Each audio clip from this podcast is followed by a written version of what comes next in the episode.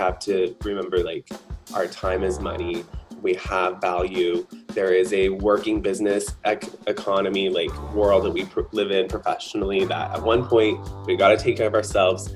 And I could I could work on color guard all day long, but I also have to pay the bills. So I also have to think about retirement, you know? Right. And part of that comes with I got to make sure I'm educated enough to take care of myself so that I can enjoy things like color guard.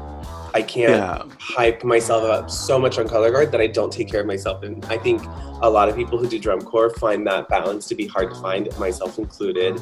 But um, I there's mean, there's ways to take it down a notch and enjoy it way more. So You Think You're Box 5, where we talk about all things marching arts, from the bad bad to the good good. From the struggle bus to the perfect 20. I'm Montana. And I'm Pedro. This week on the podcast, we are featuring Mr. Brian Kuhn, Woo! the Blue Devil Arizona State extraordinaire. It was so nice meeting Brian. It was the first time we've actually chat. We've never interacted with each other other than our first conversation on here. So it was really nice meeting him and getting to learn about him because I thought we've we've just been passerbys for the past I don't know almost decade now. So I mean, at least like you marched in the same like era as him. Imagine like all the people looking up to him now. Like it's that's not even It's so passerbys. that's like cell phone teleporter. And now, without any further ado, Brian Kuhn.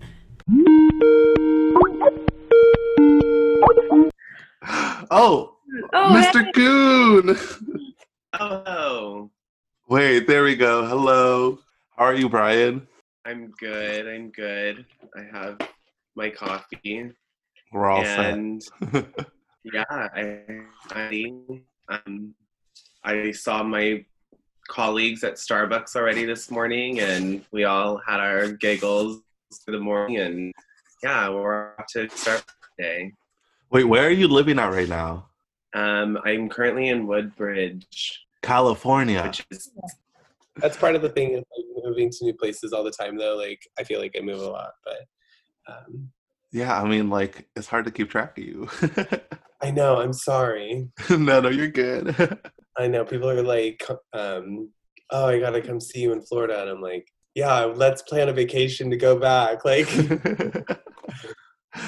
Wait, where have you been in the totality of this year? in 2020, I started in South Florida.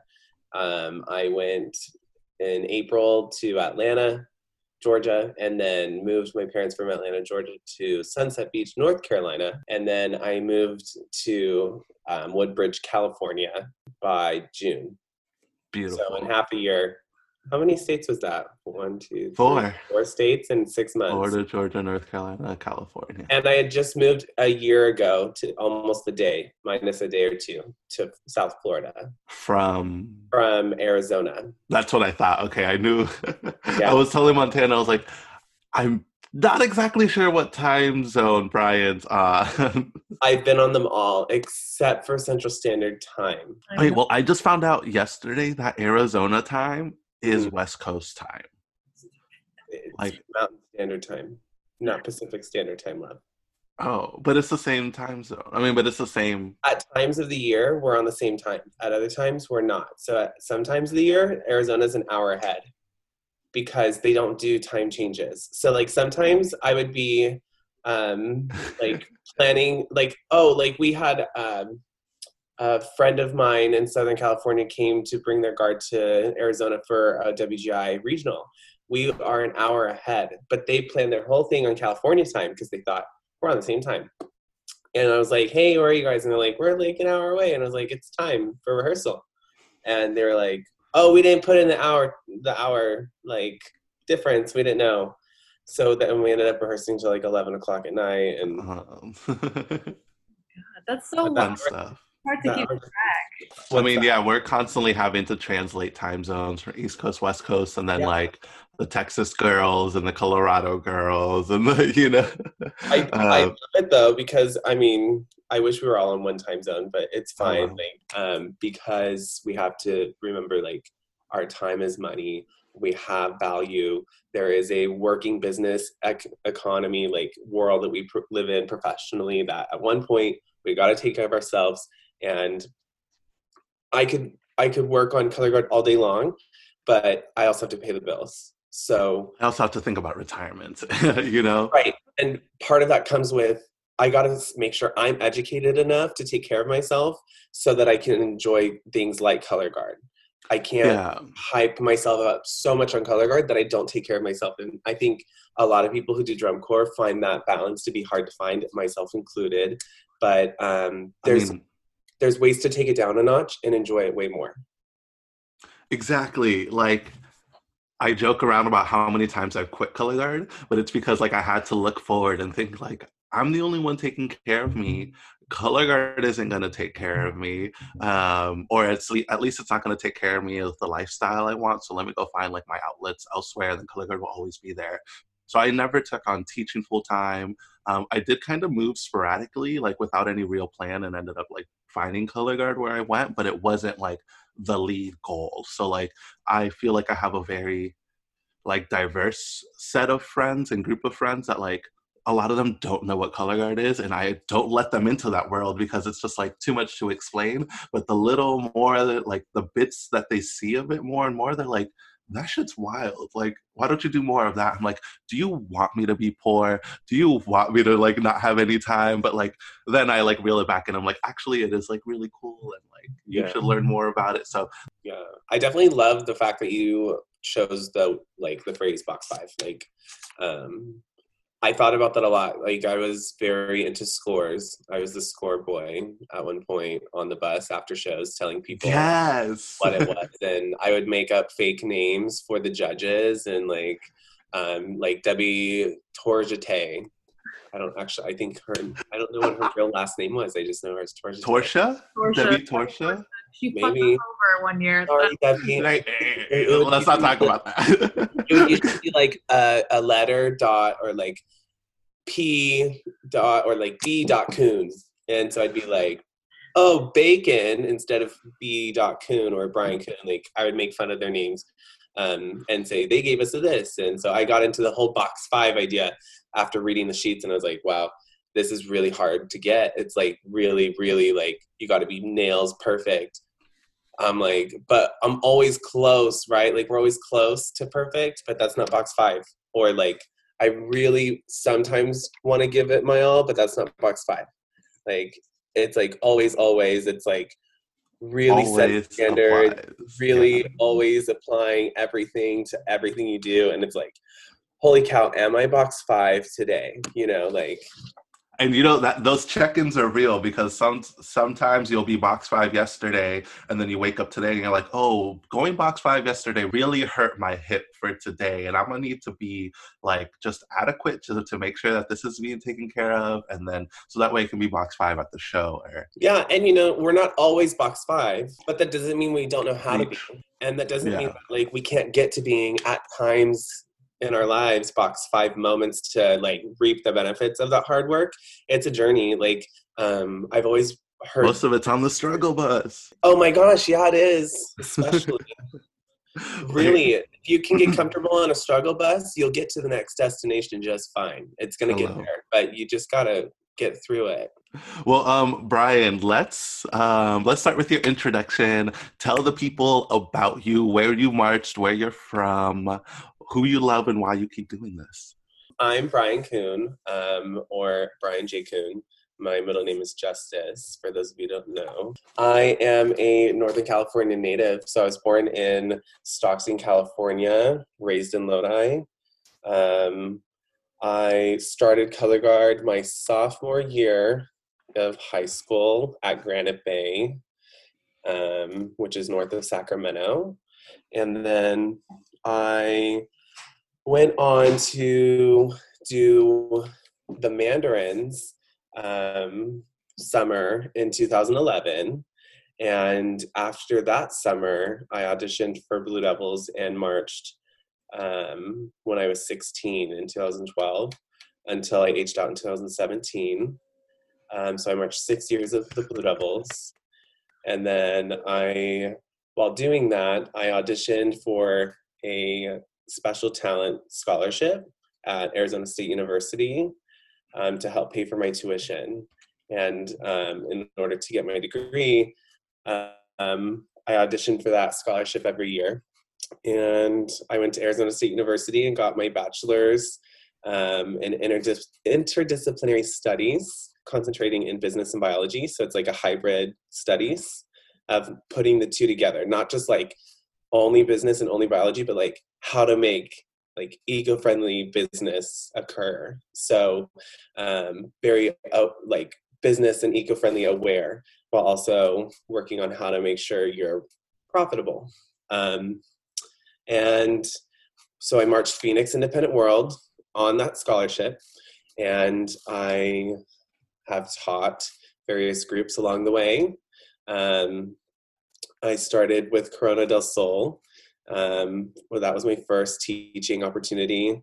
I worked there my freshman year of college in 2013 as a tech and choreographer. And then I took a year off and started being a barista and continued to work on school and performing um, and marching and trying to pay for drum corps and all that good stuff. And then um, I had, let's see, I had, um, I don't know, there's just so much that happened. Um, I had got an opportunity to teach at Gilbert High School under a Blue Devil alumni who was in charge at the time. And um, Gilbert's in Arizona? Gilbert, Arizona, yes. So I was still in college and I was teaching and working as a barista and performing as a world class Winter Guard member and still having a social life and doing a lot. I was getting like three, four hours of sleep for about a year. That sounds um, right. And I was late to a lot of things because I kept oversleeping, even though I had like five shots of espresso right before I got in the car. And I was like, how am I still tired? But um, point is, I did a lot and I ended up being becoming the, uh, the co caption head um, and lead choreographer designer of um, Gilbert High School for 2000 let's see 2015 fall through 2019 and um, before um, moving from arizona to south florida to work with west broward world and um, yeah and while doing actually while working as um, the director or co-caption head at Gilbert. Um, I finished my degree um, while also becoming a loan advisor for Drive Time Carvana. So I was doing a lot while also at times traveling and choreographing and still marching and trying to finish my stuff. And um, I really looked up a lot to previous Blue Devils. And in 2009, 2008, a lot of my biggest inspirations come from the Central Valley also. So like MBU, um, Santa Clara Vanguard Winter Guard, San Jose Raiders, um, a lot of the CCGC circuit, um, old older Vanguard um, summer alumni, um, people. I've been taught by so many people at this point that I feel like um, collaborating on, you know, all of their fundamentals, I don't even know who to aspire to most. They're all so important. So um, my inspiration is everyone who does color guard and everyone who wants to do it or help, even if it's for a day or if it's for 10 years or if it's for 50, you help. You, you inspire someone that inspires me. Um, I used to be really competitive and really hungry to win and get the 100 and B box five and every single thing all year round. And um, now I just want to live in the moment and just breathe and enjoy this art that we have because it is performing arts as well and sport of the arts and all that stuff, but it's still art to me. And nowadays I'm more inspired by the art of it and the expression of it and it being my outlet. So I started with a little excitement and became really invested in just having this be a really great outlet for myself. And I met a lot of great people along the way. So sorry, that was like really long. that was everything I wanted. Shit. Okay. Um, do you want to dive into what the special um, activities? What was the scholarship at ASU? Yeah. Oh my God. So um, I've literally never heard of anything like this. So like, yeah. let's So the people on. So I don't know about you guys, but I um, grew up thinking I need to do something to get a scholarship to go to college. One hundred percent. Yeah. And I was like, I'm going to play the piano. I'm going to be a piano prodigy. And then this girl came up next to me and I looked at how she was playing. I was like, that's not me. Okay, got it. And then I was like, okay, I'm going to play in band and I'm going to get all musical, talented, performed, like, you know, all that good stuff. Music runs in my family, so I love it.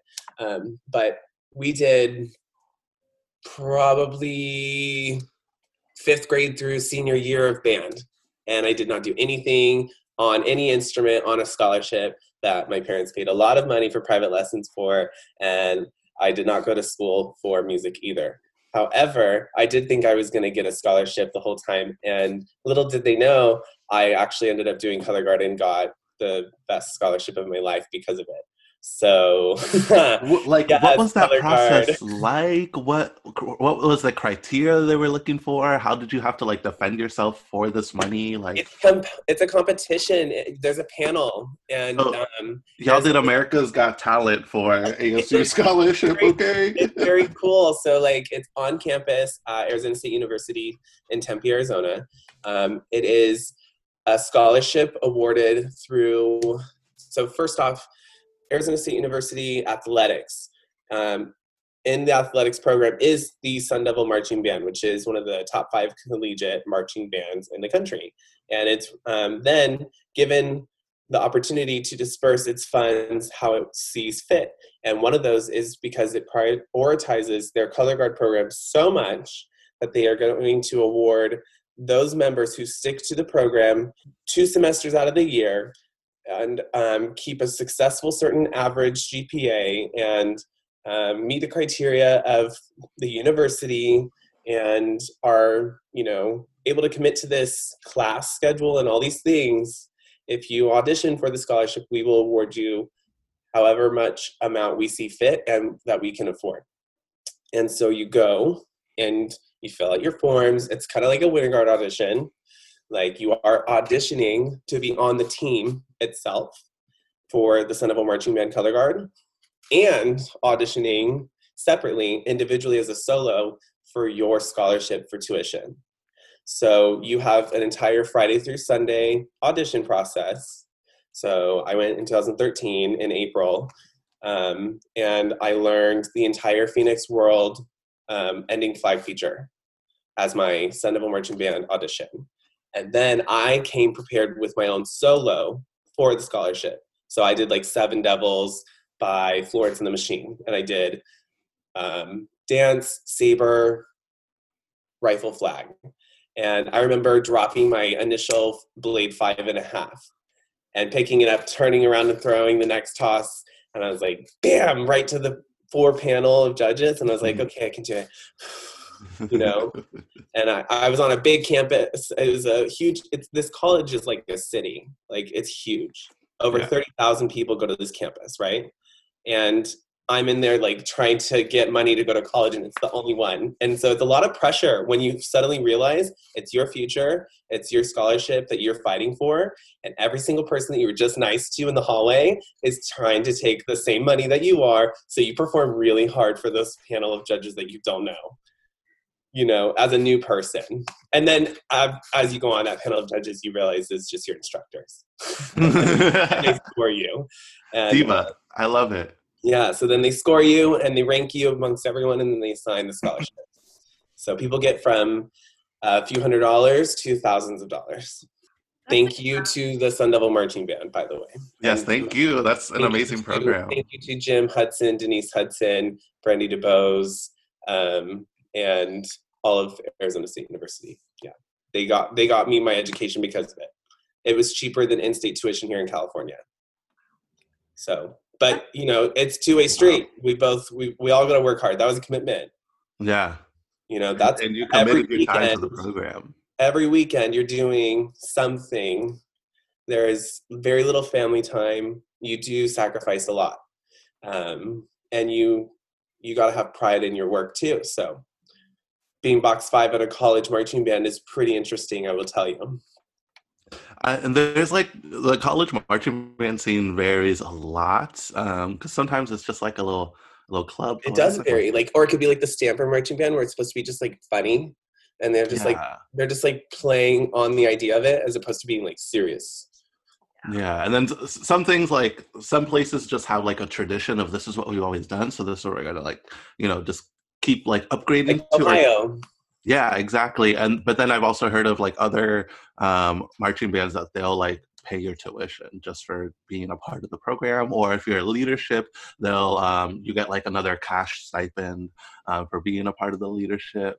Um, so that's I, but what like what you're describing at ASU, I've never heard of before. That's really It's incredible. And I wrote letters to over 60 universities, like, Like Auburn like- University, um, University of Alabama, like all these crazy different universities with like beautiful marching band programs. I was like, listen, I just need my education. Would you please at all consider giving me a scholarship? And I wrote this letter to all of them. I remember University of Alabama was like, no, we don't accept male like color guard performers because the entire color guard unit is women and they're beautiful women and you know and it's very it's more of a like cheer spirit squad than it is we're gonna have a world class winter guard um you know on the field Yeah. um, and you- we kind of talk about that too with like the boundary of color guards like expanding and it like goes to like all these different places so there's room for everybody to do like their own thing and bring their own like style and production and history to what we're doing Yeah, well, think about it. I mean, the University of Alabama, just for example, they have an all-girl, like very beautiful showmanship um, uh, football team, um, supported color guard, and then they have the university like winter guard in an independent open group that does very well, and you don't realize that they're two in, that they're, they're the same program. Yeah. And then you when you realize that you see you see the um, quality in which they bring to their work which is funded a lot of times by universities as opposed to independent nonprofits. And so you start seeing the opportunities in having these like um, teams of people who support color guard in places like universities who have power to give funds to people with education and you know the right intent to help others learn and grow and succeed That's so cool that they just put color guard on such a high pedestal because I don't that's just so foreign here. like it's it's just so funny that like geographically like how like the I guess just the appreciation for color guard changes. the thing that i loved most was getting to go to different places to do color guard and like see what other people do so like that's why i wanted to go to other places challenge myself accept that my way is not the only way and try to understand how other people do their thing. Um, and what i found was the performers are different. It's not just how you teach it's the performers the community the culture their upbringings their parents their um, their demons their like their actual culture like um, settings and environment that they have to deal with and then also do color guard and act a certain way for your instruction. And it's very difficult to instruct people who are getting uh, a shit ton of baggage thrown at them outside of the room and still tell them be beautiful be graceful be light be everything be airy and or the opposite and be angry and be upset and they don't feel anything anymore because their life is so. But what i will say is some positives of that is um, my perception of the performers themselves. So like going from west coast to east coast. Um, west coast think about james logan um, from like 95 all the way through probably like 2015 16 even onward whenever. The point is there's a style to them. And if you ever go visit union city you quickly understand how that style is like a family cultural approach and respect and loyalty to their program and like their families and their their commitment to doing a really good job which is just like how when they throw and catch they're going to do a really good job because they are focused on that. They were brought up to feel like capable and so they have confidence you know? And then you move into like um i'd say arizona where it's a lot more new people to color guard or younger people i would say. And it's a lot more fun and it's or it's just a lot more simple and effective. So then you start challenging people and then you have that like you have freedom of like do you want to fill their brain up with all this info or do you want to keep it structural and just like maintain what they have? Do you grow what they do you change who they are as performers and do you like encourage them to be fierce sassy like divas or do you encourage them to be something that they're maybe more comfortable with? Like you have this like hybrid of like mm-hmm. diversity. And then going to florida i'd say like in my experience they're just so freaking talented. I don't know who like is making these people but south florida has like like extra talented people like just sitting around in their living rooms not realizing it. And they're just like capable of so many things and it's just it's so fun to see you know? But all teaching styles are different and these performers have different you know beautiful moments that they carry because of where they're from. And it shows to me. It really does if that makes sense No, it really does. And I yeah, I love how you like were thinking about like either encouraging what they're doing and like helping them grow in that or bringing in your own perception of like this is what I think color guard is and like having that balance is super important. Especially when you're like meeting other people and like walking into programs as the new person or the outsider. It's good to like, you know, not impose your own vision onto things. yeah like that's when i when i started teaching crossmen um, a lot of the kids are from texas so that was it was just a different even just the way they interacted with the staff um, the level of respect is usually a little bit higher. And like they say ma'am and sir and like you know that it was just uh, like little little things that were just a little bit different that takes some getting used to but you start to like how you were saying like you start to appreciate the differences based around where you're at. Um, it's I think it's what makes color guard so unique and fun, and it's kind of cool that it does change around the country. So Brian, um, this taps in a little bit to like when you started Color Guard and how that passion was like um, just brewing within you. So when I um, March BD, I stayed with Scott Downs, um, and Scott threw me threw me a little bit of like uh, your guys' like upbringing and your friendship. Um, and I don't know how much you want to talk about it, but I think it's a beautiful story. okay yes i'll talk on it actually it is cute It is so cute. there's so much full circle to this whole idea. When I started doing color guard, it was a very like, oh, you do, you know how to do it. Like, you don't do color guard, but you like know how to do it. And I was like, well, yeah, I taught myself on YouTube like how to do it, and in my front yard all summer. And then they were like, oh, well, get out of pit, get out of front ensemble, come join the color guard. I was like, okay. And in the process, I met Scott Downs, who was in the um, baritone euphonium section, and um, he was like, "Oh yeah, I do drum corps and I do all this cool stuff and I march." And like I was like, "Okay, well, I just apparently joined the color guard, so um, gonna let you know how that goes." And um, he was like, "Well, you should come see what this drum corps stuff is. You'd probably be pretty good at it." And I said, "Okay, I will check it out." and he also played bassoon and i played bassoon so it became like a really good opportunity for him to practice and um, for me to practice and learn from him because he's really smart musician um, and so it became well we want to watch all these videos but we have all this homework and practicing to do so we can't do it every day and so we started doing it on fridays we'd be dead exhausted from the whole week marching band homework everything and on fridays we would get a big pizza and just like watch as much drum corps as we could from either we'd be like, all right, let's start at number one, or no, let's go in reverse order from 12 to one, or it'd be, let's do 2008, 2009, or let's watch the first place from each one. We would do like random things, and or we'd be like, okay, well, what's, we would turn around and be like, what show is it? Who is it? What year? And like, I could tell you it's the Blue Stars of 2010 and it's Houdini. And I could like, tell you all these things. I, he'd be like, "What horn line is it?" And I was like, "It's the Blue Coats. You can't tell by that chord."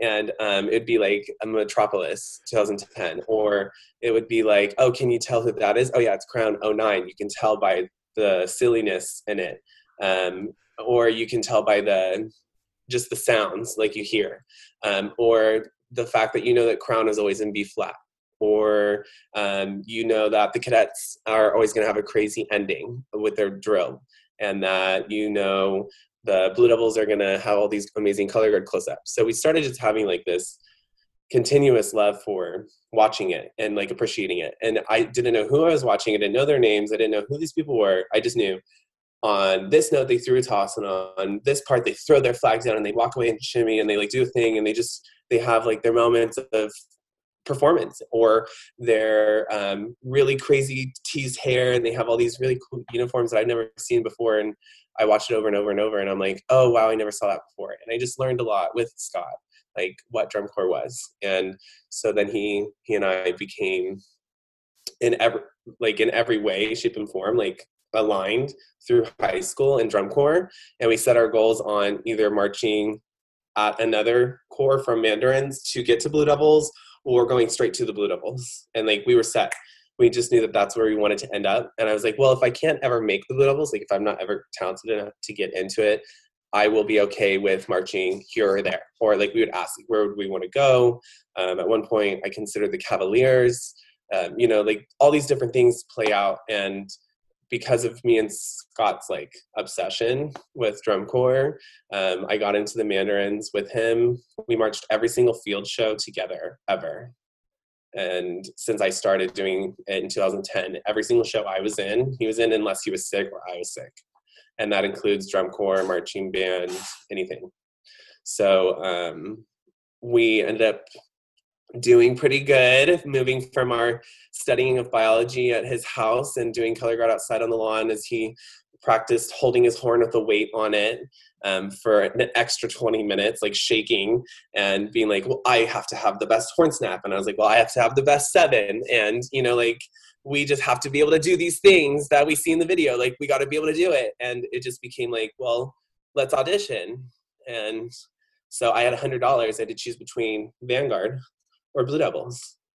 And I had a, currently at the time I had a Vanguard, Sacramento Freelancer, San Jose Raider um, staff, and they were like, "Just go to the Blue Devils. Like you won't regret it." So I spent my hundred dollars on it, and I did the Blue, Blue Devils audition, and then I didn't make it and I was waitlisted, and I, I got a star and a great job from Scott, and I was like emailing them and TJ, and I was like, "What does this mean?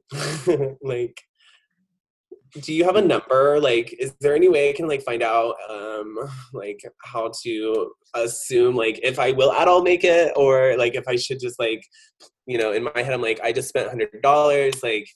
I really wanted to make it. Now I'm like, what do I do? Is it disrespectful to go back to the Mandarins? Like now that they know that I auditioned somewhere and, um, you know, do I march? And it was very confusing um, because I didn't understand the community values of drum corps yet and how to be like okay with being at other drum corps and not just like feeling like you're contracted to one.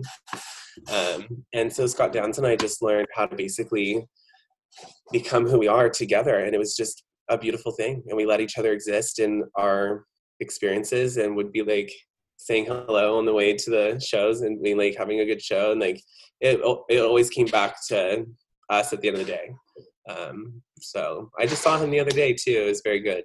So yeah. That's sweet. awesome. Yeah what a beautiful origin story. I think that's so uh so pretty and like how that friendship like blossomed and how like you guys like kept each other accountable and uh, just hyped oh, yourselves yeah. up to do this like he he and i are very proud of each other. He um he was the horn soloist for um 2015 ballad in the blue devils mm-hmm. um, children will listen and he played at uh, that solo in the massachusetts um, I don't remember what the, the Conservatory for the Music place is, but it's like this really um, amazing thing that they did with the Boston Crusaders. And he played that solo, and I cried because I was like, oh my God, I'm sitting here watching him be the Blue Devil soloist. We're at the peak of our experience, like um, going from sitting in his living room to sitting on the East Coast watching him be basically like this professional musician and I'm being a professional performer and we're just reaping our benefits and we're doing it on our own time and it just felt really good. Like I don't know, it it wasn't always about winning. you know, it wasn't Yeah. always about that. It was very much about the experience. Yeah, and raw like raw passion and being driven to do something. That's amazing. you're in the middle of n- somewhere you've never been before with a bunch of people that you trust, uh, hoping to do everything right and get to the next place safely based on the money you and your parents spent. So Yeah, you're I- trying to do the best you can with with what you have, and then you have this beautiful like experience happening in front of you, and you can't help but appreciate it. People talk a lot of smack about drum corps too, and it's like when looking at it from the outside, it's really easy to be like, why do you why do you do that? Like why do you do this activity where you sleep on a bus and you like spend all day outside in the sun? You know, it's like it has like a stigma to it where people just don't get it and it's so it's so special. Like like who would have thought that I I think about it with this podcast too, because it's like who would have thought would be in three different states chatting about color guard this thing that we just all joined because it looked cool you know Right. And it turned into this big beautiful thing so it's, it's a real when you're so driven for it when you're young, you don't really know like you're so naive and you just keep doing it because it's like so rewarding.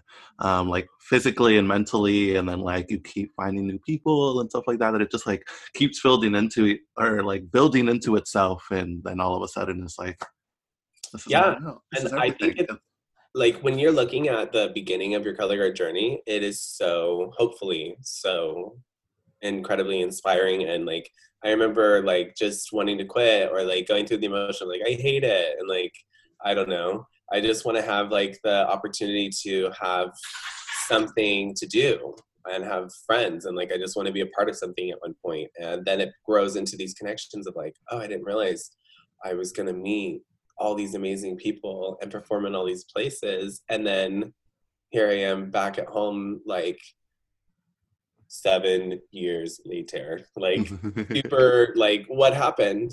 Bam it's done. And like now what do i have with it? Or what did i learn and what did i take away from it? That's more or less what i've been reflecting on lately. Yeah it's funny too because it's like when you're in high school like you don't you don't realize. And i was i was thinking back i think it was like 2010 or 2011 it was new year's eve. I got invited like me and our, me and a couple of friends got invited to a party but instead we stayed at my house and when the fan network was still around we like streamed instead of watching like whatever. The ball drop. the ball drop we're watching like color guard on my mom's like huge imac. We're all just sitting new year's eve like just sitting around watching color guard and it was like that love like i don't i don't know i just never found it for anything else you know i never wanted to be so great at anything like eh, i was good like even with sports like that i was athletic in high school so it was like well i'm so i guess i'm still kind of athletic but like it was like it wasn't I, I've got I got um, I got ultimatums thrown at me with sports teams because I was prioritizing color guard. I like I remember my senior year of high school I played I played softball and my coach was like it was the week of WGI and my coach was like um, I had to I had to leave because I was like I gotta go to rehearsal. It's like Tuesday of the week of WGI and we're leaving the next day and I was like I gotta go to rehearsal, kind of important. And I'm like um, he's like, well, you need to choose like color guard or softball. And I was like, all right, take my jersey. Take my jersey. I literally said, here you go. I was like, I'm like, are you kidding me? I'm the captain of the damn team. I was like, so I was like, you can take this. I was like, thanks. I was like, you could sit someone else on the bench because I would Yeah. not, I wouldn't be at practice anyway because I'd be at rehearsal. But it was I like, had a similar thing like that too i understand that feeling like choosing between one or the other I um, I hate that too. And like I try like now that I'm in the shit like like on the other side, I'm like, all right, I'm gonna let you guys do things. Like I want you to be well rounded, but like at the end of the day, I, I hope that you choose color guard, but I'm not gonna be that person where like forces you to choose something because color guard isn't for everybody. So like for me to be like, you gotta stay, like ball and chain on the ankle, you know, is is just silly because you like I'm I'm the only one out of like years of kids graduating from my high school to do DCI to do it like I'm the only one. So it was like seeing like other people like try to keep like to stay in the activity like stay stay like it's so much time and so much money to have someone not be happy or to be forced into it they're not gonna like they're not gonna love it as much as yeah people that literally want to be there Oh my god, let me tell you, it is so difficult to get through seven years of drum corps and and college and life and high school at the same time at some point. I mean, I I can't even begin to tell you the amount of times I thought I was going to stop doing it. And the only thing I knew the entire time was I'm going to march my age out. I'm going to march my age out. I'm going to make it to my age out. And so I was like, well, in my mind, I have a perfect opportunity. I have six years of Blue Devils. I'm going to have the most beautiful age out ever because they treat everyone not only with respect, but like the age outs get I just noticed some more special treatment. Even if you're a first year member age out, I don't, it didn't matter how many years I had, it was the fact that I was aging out with the Blue Devils. That's going to be special, regardless of who you are or how long you've been there for. They're going to make you feel good.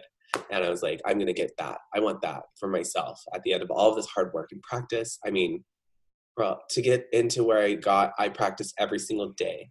And I practice every single day with my headphones in for hours. And I still do I just share it with people now. Like what I've been doing, I've been doing since 2010. And to learn how to spin on my own is what I do and try and find my own way to do it. And people comment all the time on like what I should do. And I'm like, you try doing it. You try making that decision on that split second moment in the music on what to do and tell me what you're going to do. Because everyone's interpretation is different. And you're not wrong. Maybe I should do those things. But it takes a lot of time to decide what to do. And when you've done it for a long time and you have a lot of options, it's like do, doing this Rolodex thing forever and going, I've seen it all. I've seen it all. I've seen it all. I've seen it all. I've done that. We've seen that. We've seen that. What's new?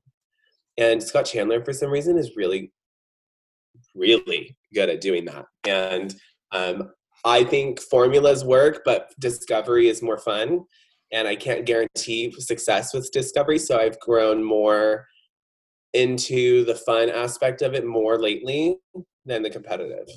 Yeah, and especially because like competitive's not a thing right now. It's not. It's really not.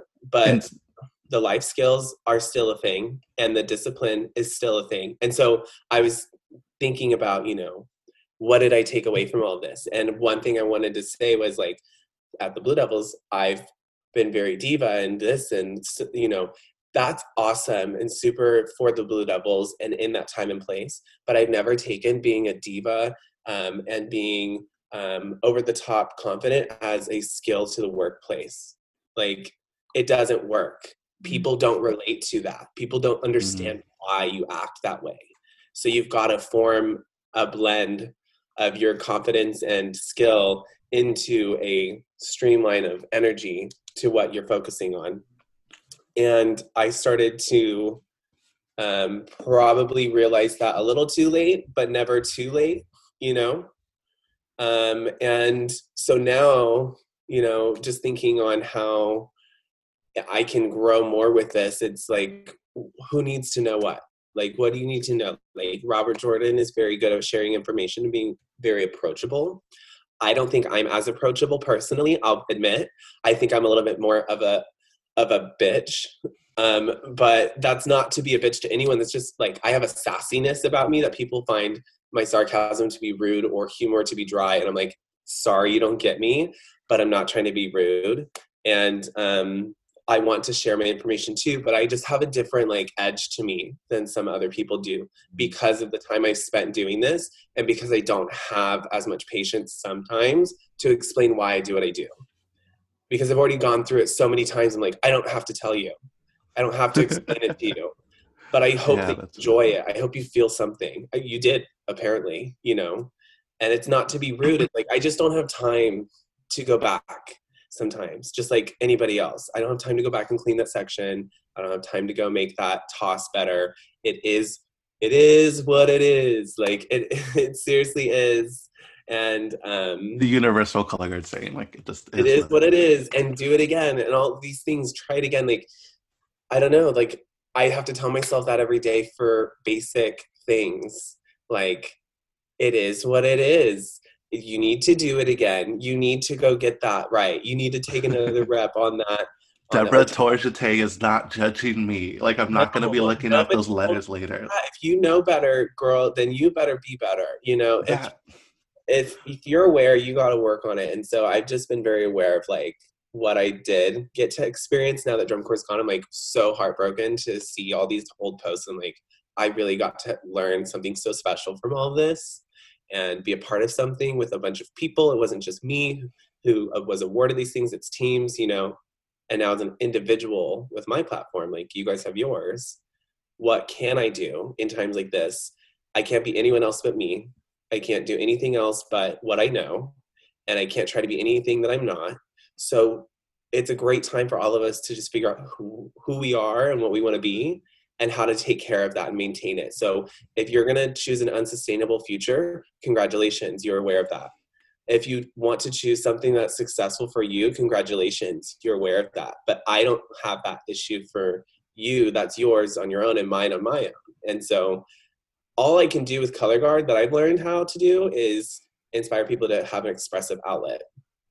So whether you know how to toss a six or throw a rifle into the ground and break it in half, if that was your expressive outlet, congratulations. I'm so excited for you. And I mean that. It sounds sarcastic. That's what I'm saying. Like my tone sounds weird a little bit, but like I really don't mind if you broke your rifle and you threw it into the ground. If you left feeling better, my day is made. And if you left feeling like you got your anger out because somebody pissed you off earlier in your own environment, great. You got it out. But you're fine. Life goes on, and that rifle, it can be replaced, but you cannot. So let's use these things as helpful. Like I call them like self care moments of improv. And like it's my meditation. That's all I can do. I can't sit still, but I can spin and listen to some Billie Eilish or get into the Sad Girl Summer and like listen to some new music and just try an abs- abstract song. That's what I have this for, then great. But until competition comes back, it's just like I we need to stay connected somehow with everyone. And I love I love where it's going for everyone to share it on their platforms in their own time. And everyone deserves to take their time doing that. It's not a rush or a race it's not it's not about getting to it first we all want to get there and we'll help each other along the way if somebody strike, strikes gold you let you let a sister know but we you gotta you gotta do the work too you know um so you mentioned a lot of like things that i think can be threaded together like with your like drum corps experience like how like driven and passionate you did it and all the things you sacrificed to um to do and all the things that you worked around like or things that you built around like doing it and then like you age out and it's bam you're done. Like and that's like it, it's it's literally like that's it. You were at the peak. You were like celebrating such a huge high and then chop that's it go teach. That's it go do like live your life and um pay your bills. yeah so there's like that bam you're done moment that really was like oh damn like i i remember like leaving drum corps and like just jumping into like the next big project knowing that drum corps was going to be there and then like finding other ways to like replace like what drum corps was during that time slot like with other things um so it was like constantly like chasing like another thing to do um but like getting feeling that realization of like bam you're done performing. Um it's kind of hard and now like everybody's going through it like as a collective with the pandemic like yeah. we're all done. Um so just yeah to hear just like your words and your like thought process and how it's like all culminated to just like uh, just be creative just have your outlet just do your thing that like keeps you sane is um so important and relatable. Well i kind of lost my outlet for four months in 2017 like i was in the peak of my career like i was going into my age out summer i was going to do my senior year of college, graduate. I had one semester left. I had um, my fourth year with my Phoenix Independent World experience. It was like all work. Everything was ending. Yeah. And the beginning of January 2017, I separated my um, shoulder from my collarbone, and um, I had a surgery I had my shoulder basically separated from my collarbone for three weeks until they repaired it. Try putting on a shirt without your collarbone attached to your shoulder. Try it. It's awful, god awful. And I got through that. I got a metal plate put in my shoulder so I could do my drum corps age out. And I did not march winter guard that year. I just like went along. I choreographed with my left hand and I reversed everything for my kids, mirrored them. I was like, try this in my head, like this will work. And I have a, my arm in a sling, and um, I started my age out summer with a metal plate in my shoulder, not knowing if I would survive the whole summer. And I had all these goals to make it to my age out. I had worked so hard all these years.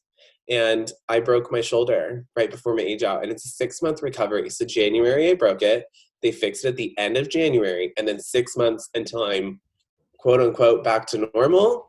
And I had April camp learning how to do all these things for Metamorph.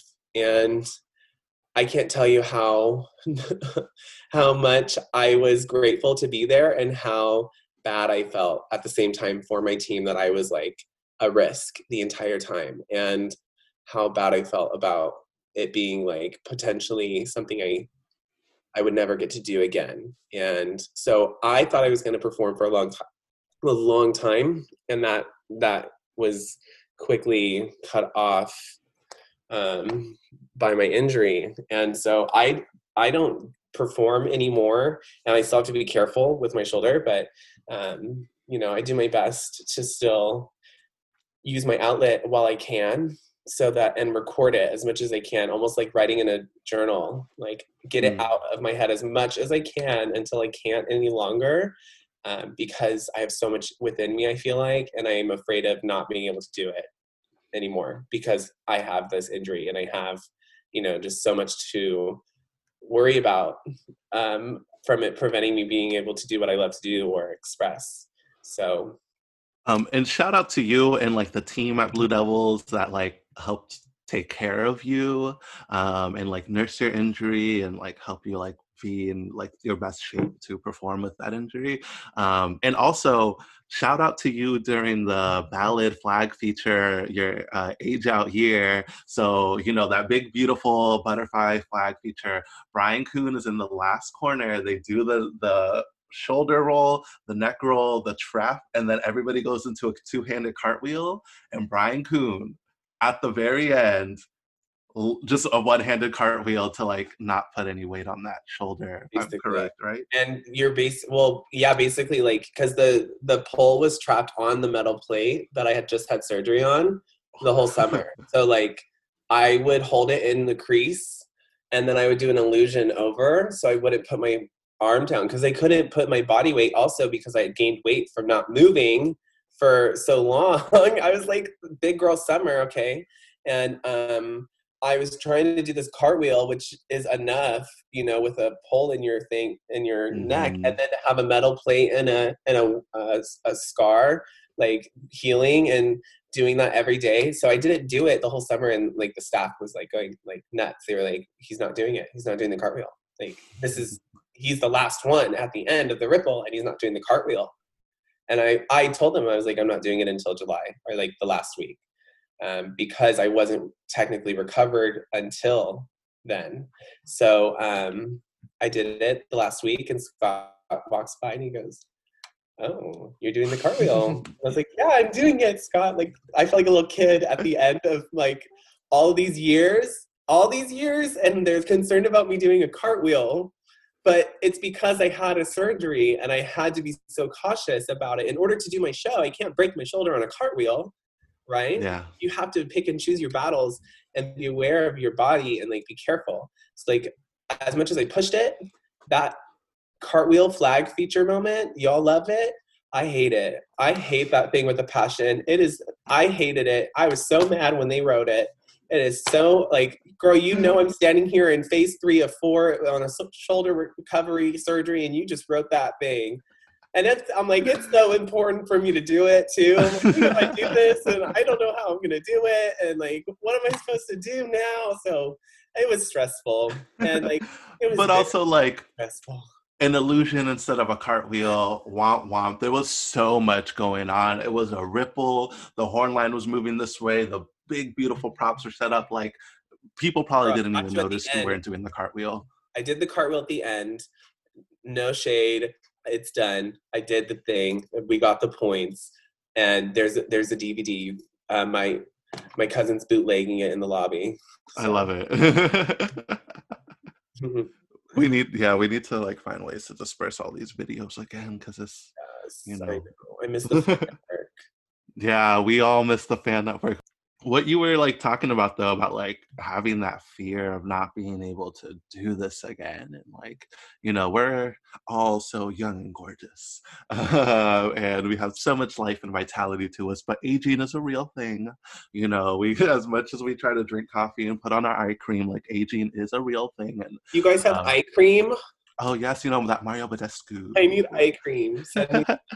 Send me I'm just kidding with y'all, but you know the things that we do to like remind ourselves that we're young and snatched and beautiful, and like just finding way like I'm more aware of my body now than I was when I was just doing tricks and stuff. Because some days I wake up and this left knee I was is so like, "Hello, I'm here. I'm trying to have a conversation with you," and meanwhile I'm just like, "Please shut up and let me like walk normally." But like There's it's just so rem- much to say on like taking care of like body awareness and teaching it to people. By the way, like yes, a lot of which- people, a lot of people would be like, "Do this," and I would be the person to try the trick because I had the control to try it the first time and like, go do it. All right, I'll be close, not always right, but close. It took me a long time to understand why I hurt myself. It's Mm, it took me a long time to figure out I needed to plie my standing leg in a um, uh, penche roll. And that, by the way, in context, had just switched to the bad side. So I was less flexible and I'm a tall kid. So, like, you know, when you're like Mhm. less flexible, your head's farther from the ground. I basically dove into a hardwood floor. Okay. Oh no. And going from a very graceful, maybe not always graceful, you know, she has her moments, but um, going from training and focusing on control and then diving into the ground because you don't have information, that's a big difference. And it's just the information that makes the difference. So I hurt myself by not using information because I didn't have all of it yet. I just didn't get to it in time. So I hurt myself trying to get there. So Yeah. it became my goal to protect my students and my friends whenever we do this. I mean, i let kids wear helmets when they're learning tosses because I don't want them getting brain damage when they hit themselves in the head. Okay, we don't need Sally to knock her teeth out before senior pictures. You know like there are important things for these kids to li- get to that i cannot prevent like a girl tearing her acl because she didn't learn how to turn out and do the attitude correctly on a turn like that is on me i feel like at the end of the day. And as an instructor i want my kids to only do things that they have information on how to do which is frustrating. You want them to be able to do everything. So people are like we'll just do it. We'll just throw it. We'll just try it. And like there's plenty of kids that will and because you know you're younger and are more flexible or you know you have like more grace in your recovery when sometimes you're 13 good. trying it Sometimes like, it's like, girl, you just need to throw it to the gods and just Yeah. throw it as high as you can, let it hit the ground. We are all here for you, supporting you to drop it. That is okay. But sometimes um, a, a double illusion under a six just doesn't make sense to me, you know? And there's some things that I'm just like, I don't think that's physically going to work. Or, you know, like you're asking a lot of a performer in that moment. As the performer, I'm telling you, I would not want to do that. And um, one time I didn't get out of that and it pushed me. And, you know, there are moments where the designer's like, you got to do it. You got to try it. And I'm like, okay, sure. And you end up, you end up pushing yourself actually, which is part of the process that you signed up for is, you know, pushing your boundaries. So it makes sense to be expecting that and be open-minded to it. But I do urge anyone trying new things to try it with caution and using your information first and then to it. Then and it's never just like this big impossible trick that you have to attempt. There's like you can break down all of the like individual skills and just practice like one of them and, like, Literally. practice all the surrounding skills and build your way up. So you I- don't like practice- have to just be fearless and try to do a front roll in, or turn into a front roll under a six. Like there's a lot No, of yeah, steps like into it. save yourself.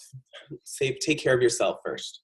Yeah this conversation's reminded me a lot about like Marching cadets. s- n- no yes but like I was gonna say this book um, called "On Earth We're Briefly Gorgeous," um, and it's like not about color guard or athletics at all, but it like touches on these things on like aging with grace and being fearless and um, but it's like nothing. It's about like the Vietnam War, like um, and prostitution and stuff like that. But it's like it, the the you know it all just to me I'm like cuckoo and like draw through lines between very irrelevant things. Um, but th- this is uh, I, I think, think this is all really good conversation. Yeah, well, there's a lot that I've been thinking about, like waiting. Shoot, Brian, this is your. This is like you know we bring people who have have the experience and the knowledge and are uh, figuring it out to just like uh, trying to figure it out. You know what? Mind. I'm trying to figure it out along with everyone else. A lot of us are hurting right now because of everything that's going on. I mean, so perspective is I I you know move from coast to coast because I'm trying to figure it out and there's nothing wrong with that change. It's about keeping this mentality of like quality work and trying to move motivate yourself to be successful in whatever you're doing. And that's what color guards taught me is how to endure that and get through those tough moments and boundaries and know your limits um, and start practicing those every day. And it's been great with this quarantine to do that.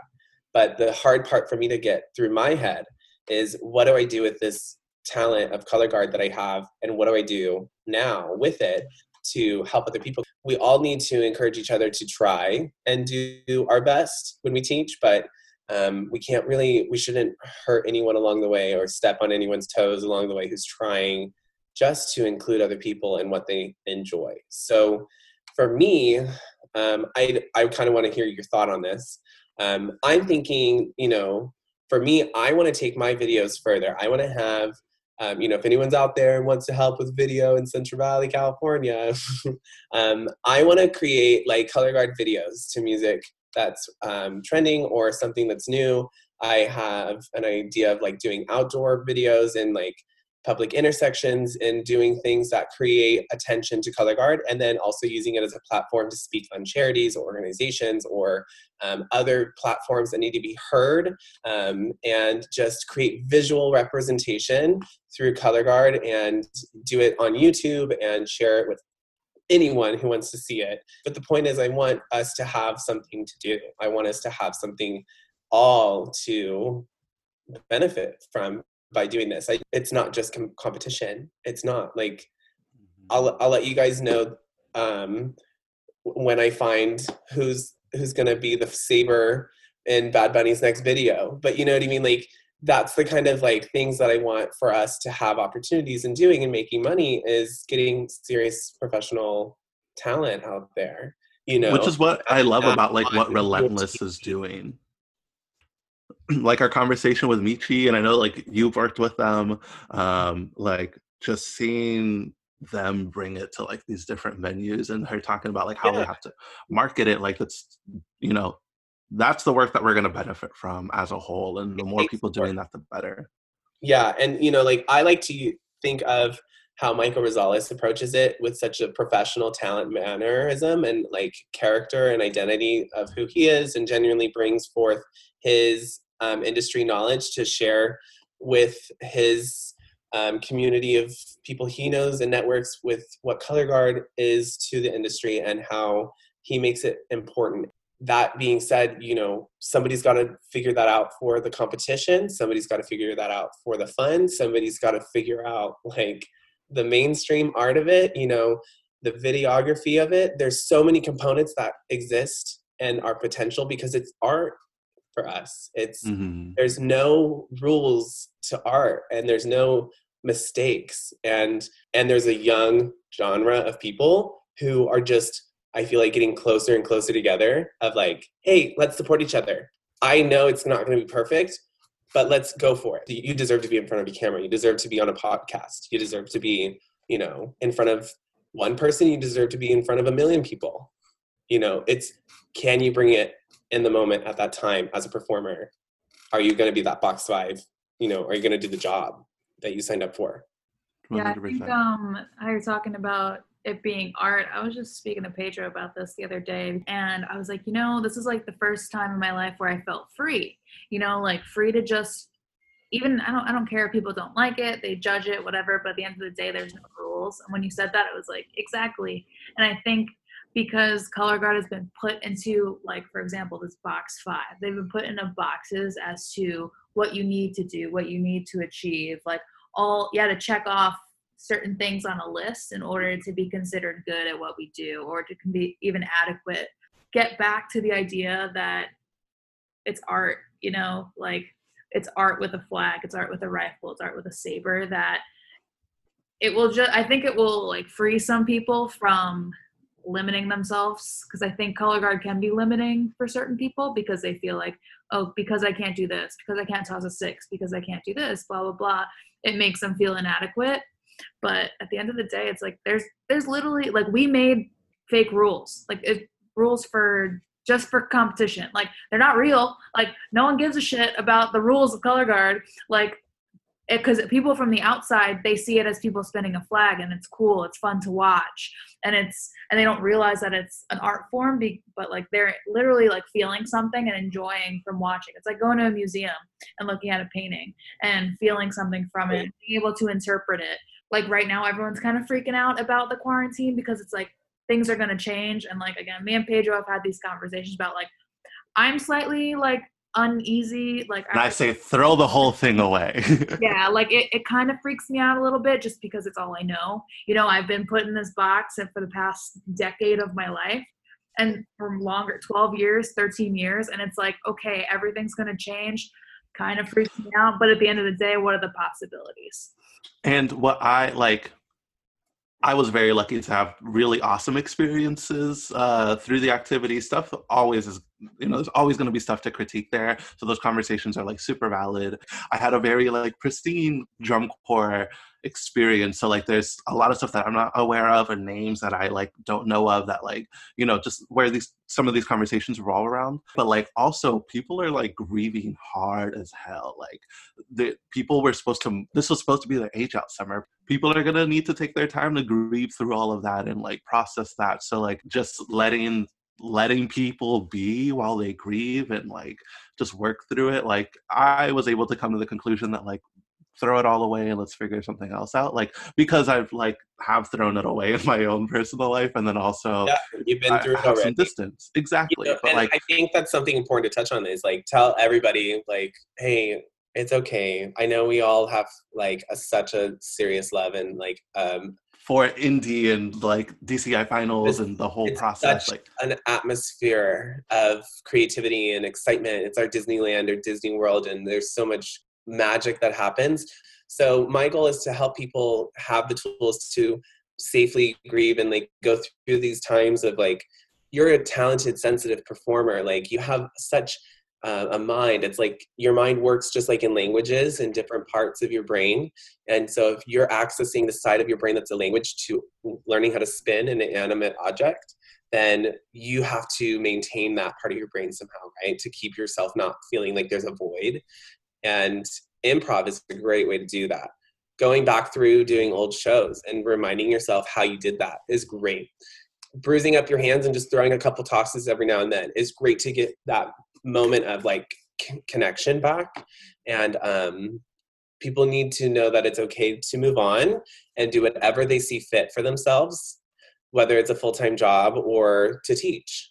But the point is this isn't going anywhere as far as people and the whole thing was about people in the beginning. Now people are like going to be consuming color guard through their screen so yeah. um, just trying to like spice it up a little bit is uh, important and the next avenue and people are already doing it. Like i saw like a color guard music video a little bit ago relentless again nietzsche like relentless has done these things before at the beach with uh, like her crew of people. I think it's all really great and we should all like that's what I mean. Like, if you have the tools to do it, that's why I'm like, I'm trying to figure it out right now. I'm like, what do I need? Bare essentials. What do I need? Yeah. I'm thinking, you know, I got a phone, I got storage, I got a YouTube account, I got a tripod that I need to work on getting. I got a setup of where I can go. Like, I have friends nearby who maybe can join. Like, I have time planned set aside to just enjoy this and find ways to create mm-hmm. something. I'm like i really want to do it. I really want to do this. And i'm like well at least i have something i want to do. And exactly. and like we said earlier there's a vision and we'll just keep building towards some grand goal. Yeah. you know i think that's great. Until then i'm really sorry i'm posting so many videos but like live your life. no else to do right now. Live your life. Pay your bills and then do whatever the fuck yes. oh my gosh. And I just decided um, I'm going to start teaching a little color guard up here in North Carolina. Wow, North California, Northern California. Beautiful. I'm gonna teach a color guard up here in Northern California, and it just so happens to be the color guard that I graduated from. So I'm it's coming full circle to where me and Scott Down started. I'm now going back to go and teach. So Do you want to really talk excited. about your uh, private lessons and that little journey to? Yeah, you know. actually, the private lessons is a lot tougher than you think. Um, Oh, I'm sure. you know, people are like, "Oh, just do private lessons," and people are like, "Oh, I want to take them," and like, you know, like we'll we'll do it and set it up, and like we do it, and um, it's a lot harder than you think because you're giving. You have to remember to breathe a lot of the time, and you're like, I need a chance to tell you information to let you process it. Usually, you're used to like 10, 15 people all processing, and you have like a, a slower rate of teaching sometimes, or even a faster one, just because you can like blanket statement and move on. But when you're helping a certain person on your own, you have to really tailor yourself to that person and Mhm. really work on connecting with them right away because you need each other's trust to create progress in this kind of activity. You really need to be open with each other. It's really a lot of money spent for a short amount of time, in my opinion. And um, although that's helpful for someone who needs to pay their bills like me, I feel like group classes are just as effective. And Mhm. Group classes can be, if not cheaper, at least a little bit more easy on a person who maybe has social anxiety or maybe has difficulty learning quickly. It gives them a chance to breathe and think and watch others. Visual learning is huge. And so it's tough. It's it's just a little tough. You've got to be smart about how to teach people through your words and tell people how to do something through a screen and explain to them what to expect safely and in a timely manner and correctly and not confuse them and frustrate them. So it's very like Mhm. are you willing to have the patience to help somebody who might get very little done in a zoom session or you know do you want to go and do it in person or have classes so Yeah, it's very it's very tricky i don't know if i don't know if it's really going to be for me much longer because it is so tricky to tailor Yeah. to each person as much as i want to um, one i hate taking people's money and two I um, feel that. um, I don't think that it's as beneficial as maybe spending time on doing classes. like i'm a terrible business person like if you like i can't like sell things. I mean i can and i have i've done fundraising i've done like cold sales and things like that but it's just like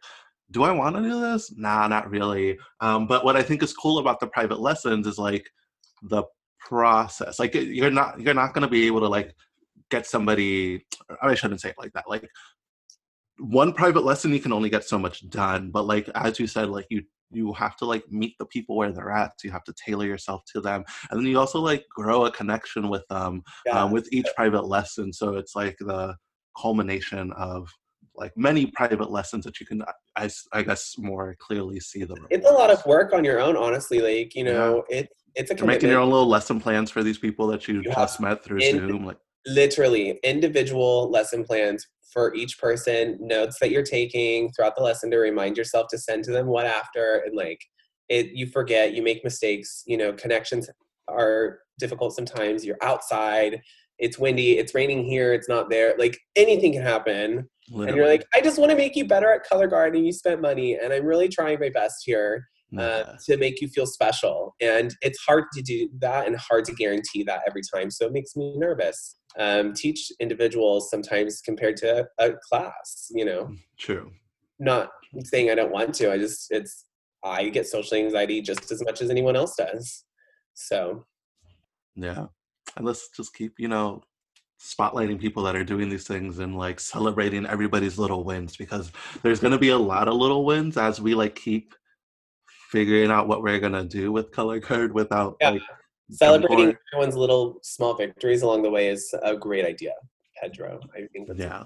yeah and I, I i wish people would do that more like not that i want people to comment on everything but i want people to actually say what they felt or like to actually express back like hey i really liked that part on this quote of this song it really resonated with me today and i just want to have an open conversation it's not about who's the best anymore it's about what are you doing these days? I don't know. Like literally just stay connected.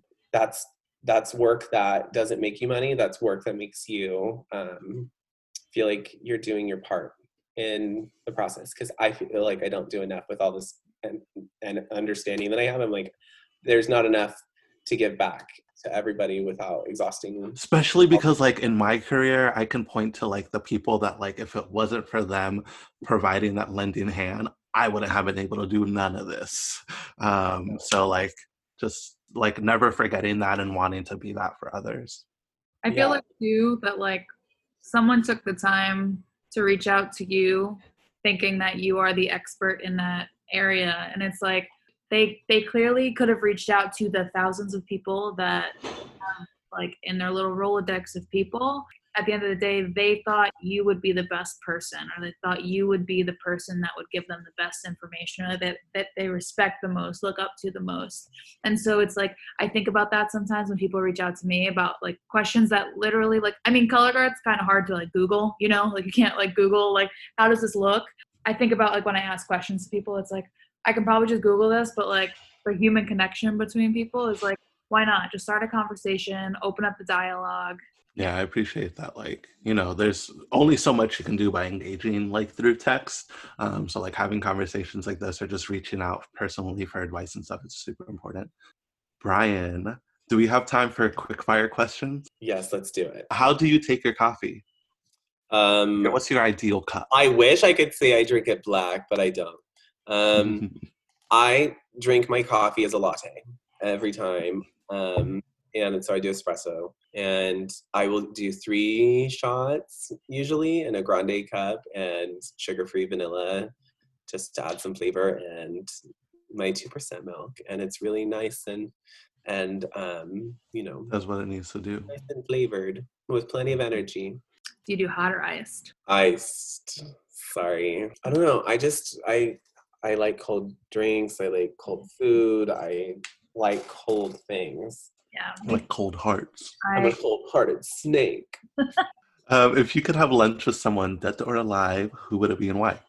I would want to have lunch with Scott Chandler because I may have performed in his color guard, but I feel like I don't know Scott as well as I wish I do, or I that I wish I did, and so I hope that one day I could have lunch with him and just converse because he is so amazing, and I don't know why all the time how he does it, and I and I just I think there's a lot of amazing people out there that I could choose from, and I wish I could say more like Jay Murphy or you know like Pete Emmons, and these are all Blue Devil and multiple other corps related people like Troopers and um, Boston, and there's it, it's all connected. I'll just say that, but there's a multitude of people that I wish I could sit down with, but I would probably say Scott Chandler first, and then He's first on the RSVPs. he is. Anytime, Scott. I'm really close by now. I'm in the Central Valley. If you want to meet for for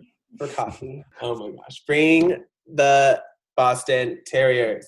His his husband Mark Metzger. Um, he designed the drill for my high school when I was in high school, Winter Guard, and so And Mark has like a pretty interesting color guard story too, right? Mark was a drum major. Yeah, and like never did color guard and then one day just like picked it up. Yeah, he's amazingly um, spontaneous and creative. What is your most prized possession that is not color guard related? my most prized possession that's not color guard related is my um let's see my most prized possession would be my family's um, passed down uh, piano. And it's a wall piano that's at my mother's house and it's been passed down for generations. And um, that's the one that i learned how to play piano on with my grandmother. So that's my most prized possession. What are you curious about right now? I am most curious about how to. Well, I'm curious about a couple things. One is not color guard related.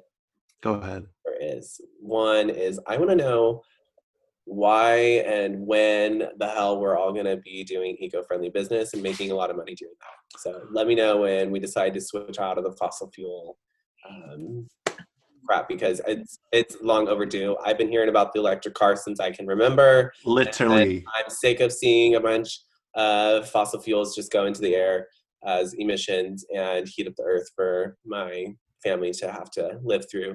and Um, for our children to inhabit a planet that is radically different than what our parents I'm sorry, I I can in. color guard and don't even get me started. already. We don't need to make it hotter. Hello. So thank you. Next. don't Um, get me started on climate infrastructure. the second thing I want to figure, I know that's why I majored in biology and business, so it's a huge passion here. Um, and the second thing that I'm most curious about is how to create um, a network of mainstream um, color guard performers and choreography opportunities for music videos, uh, stage performances, and art venues. Beautiful. And we like our collective like consciousness is like always thinking about that because like we said before, this isn't unique and all of us are on it right now. Okay. Montana, you want to ask your My favorite question. Yeah. your favorite question? Um, what is your perfect slice of pizza? Um, my perfect slice of pizza. Actually, I thought about this question. You take a Hawaiian pizza and you take the pineapples off. That's the Hawaiian part of a Hawaiian pizza though. Yeah, but it tastes really good because it sweetens up the pizza a little bit. But I don't want to. Oh, you put the pineapples on and then like Like the pineapples Ah. on, you cook it, and then you take the pineapples off, and it's just like pineapple like goodness. Uh, and then it has the um, slices on it on the cheese and i don't know why but the sauce on hawaiian pizza just tastes better after that i don't know You really did think about this. Yeah. Like there's process to it. Otherwise combo Like the combo but so true. Like having the little like pineapple juice tang. Because it gets caramelized in the Yeah. oven too. It's a little sweetness and I Yeah. like that answer a lot. I would just eat the pineapple afterwards. i really don't like pineapple on pizza i just like the flavor afterwards for some reason i hate eating a pineapple warm on a pizza Gross. It is a funny texture. But you know, I put weirder things in my mouth. wrong podcast like No, this is the absolutely right podcast. oh yeah are we doing after hours now is this the after hours podcast come on put that boa around your neck and let's do a walk Sashay in those heels. go ahead Color So- Garden Oh, heels. you know what I want to do is I want to do um I want to do color guard drag one day. I want to do. Oh color guard my God, drag yes. one day, And I want to do it in heels just because it's a challenge, and if I can slay in heels and drag, I bet you somebody's gonna pay money for that. Yo, my ankles are breaking. Absolutely. Just I bet you Like- somebody's gonna tip me. The Um, thing ankle about girl, you got to get the right boots. You just got to protect your ankles to potentially choreograph uh, a pageant queens um, Orlando pageant, and um, she wanted a whole Lady Gaga like part one, two, three thing, and then coronavirus happened, and we didn't get to do it. But like, it was going to potentially be ending up having color guard performers in it, right? And if she won this pageant, they were going to go to the next pageant, and the World of Wonder um, production team Mm. was going to create a Trinity the Tuck documentary, including this pageant that she was going to be competing in if we won the one in Orlando with our routine. So Beautiful. that would have put us in a potential main view with color guard performing drag performers. I mean, that's what Latrice Royale does, and she Yeah. puts on a whole. A whole that's show. what like. See, I know that that Thank you. sentiment is real when you watch drag, and you're like, "There's something about the production value here that's being untapped, or, or not, or that isn't being tapped well, into." or like, can more people join in? Can we have like auditions for like more people to do it? Can we have like a RuPaul's Color Guard drag race? Like speaking for somebody who just like learned a lot about the South Florida um, gay community, it was just like the fact that their drag scene is so beautiful and like so colorful and so diverse. Like you don't even know um, who you're looking at because they're so each of them are so different. Each of them have such um, different characteristics and qualities Yeah. to bring to their art form that their stage production value is through the roof just based on their energy. They got charisma, uniqueness, nerve, and talent. Hello. All of the Dion love and all those houses that just do their thing and they just they own it. They own their stuff and I learned a lot from that and I loved learning about that through my friends um, that I met at Starbucks down there and like just like so many people who taught me about just the LGBTQ plus community and like just how to be um, existing with everyone in every way and the colorfulness to our community and like why there it's a beautiful history and just like so many lessons to be learned about like the queer community especially in like places like well just yeah how we just have had to survive like uh, throughout this country um, and the world that i think like are important stories to like uphold and like honor, especially in the color guard community, since we are like, you know, as little gay boys, we know it's this is our mecca. This is like it's where we meet so many of us. Feel valid and confident, but it's also an opportunity to. It's also an opportunity to practice how to be a professional performer and self um, motivated. So it takes a lot of work and to educate all the straight people that have no idea what's happening because it's neat. Like I've Montana. when Pedro has opened so many doors, and I'm like, I've never because like as a straight, straight people don't straight have to know about the gay lifestyle. They know enough that we exist, and they like, but like the entire gay lifestyle, they have no idea about. They just see us for you know when they see us. Um, so I learned a lot. and like I yeah. think that is a big thing too, is to educate. I honestly believe that. Like I didn't think that I had any misunderstandings when I got there. I was like, I don't think I misunderstand who you are, who they are, who who they want to be. What I misunderstood was how to respectfully be a human being with them as opposed to objectifying them and making them feel like they are something. Exactly. And it's not that they are something, is that they are someone and that they are just being themselves and we all are trying to do our thing so you know you're born naked and the rest is drag is really a serious like way to think about it we're mm-hmm. all just doing drag every day trying our best to be who we want to be. And you know that's great but i don't know. This whole thing that like we're all inspiring ourselves through is just very um, helpful in times like this to be able to grasp onto and to move forward with confidence that we're all going to do our best and that something's going to come from this. And it's really not that dark of a time if we choose to like find ways to shine light in our in our daily lives and activities. Stay connected. Absolutely. Um, so Brian, you want to tell the people where they can find you and see what you're up to? Yes, absolutely. Well, you can find me um, on Instagram at, at Brian J. Kuhn. Um, you can also find me on Twitter at Brian underscore Kuhn, or you can just add me on Facebook, Brian Kuhn. and um, you can also, you know, um, call me if you're looking for a cute bachelor and you, no, I'm just kidding. um, any cute bachelors out there, hey. She's got a degree, she's a professional. Got a degree, working on getting that full timer and benefits. So talk to me in a year. I'll I'll be sending off all applications to my secretary, and we'll be looking for the most qualified applicants. If you have any inquiries at all, it's just briankuhn23 at gmail.com. in the subject line, you can just say, um, hey, with three Y's. DILF application. hey. You can't I'm looking... see me turning red. It's so embarrassing. I just need a man who make me say "wepa" all the time. Wepa, wepa, wepa.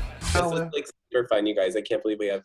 I'm sure we could go on forever. Literally, and we could Thank probably you. do this again. Um, yeah, and we should do it again. Just talk again, just for fun. Even I really appreciate being um, have an opportunity to be with you guys on this. I have no idea what's to come, but I know that it's going to be exciting for all of us. I'm sure. Absolutely. Yeah. Thanks so much for hanging out, though. This was so much fun. So nice meeting you. Nice to meet you too. I know there's a lot to talk about. So there will be. yeah. Okay.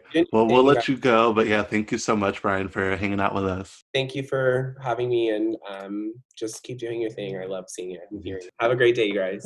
All right. See you, Brian. Bye. Wepa, wepa, wepa, where there's another episode. This is so funny. thank you so much, Brian Kuhn, for coming on, mm-hmm. giving us all your time, and working through the technical difficulties. Because you know that's the name of the game. Okay, mm-hmm. it's a virtual world out here. it's the life we live in. We just gotta be able to deal with it. It's like the the virtual the the technical difficulties are like the flat tire on the way to work, and now we don't have to worry. It's a much cheaper difficulty to deal with. I would have never thought about it like that. Because I think it's funny because it's like because I'm in virtual class all the time. There's there's not many excuses you can have as to why you're late. You can't have I had a doctor's appointment. I had a flat tire. I hit every red light. All the excuses I've used before for why I've been late, I can't use anymore. So guess who's been on time every day? Make sure to follow us on social media. You can find us on Twitter, Instagram, and Facebook at SciTimeB5.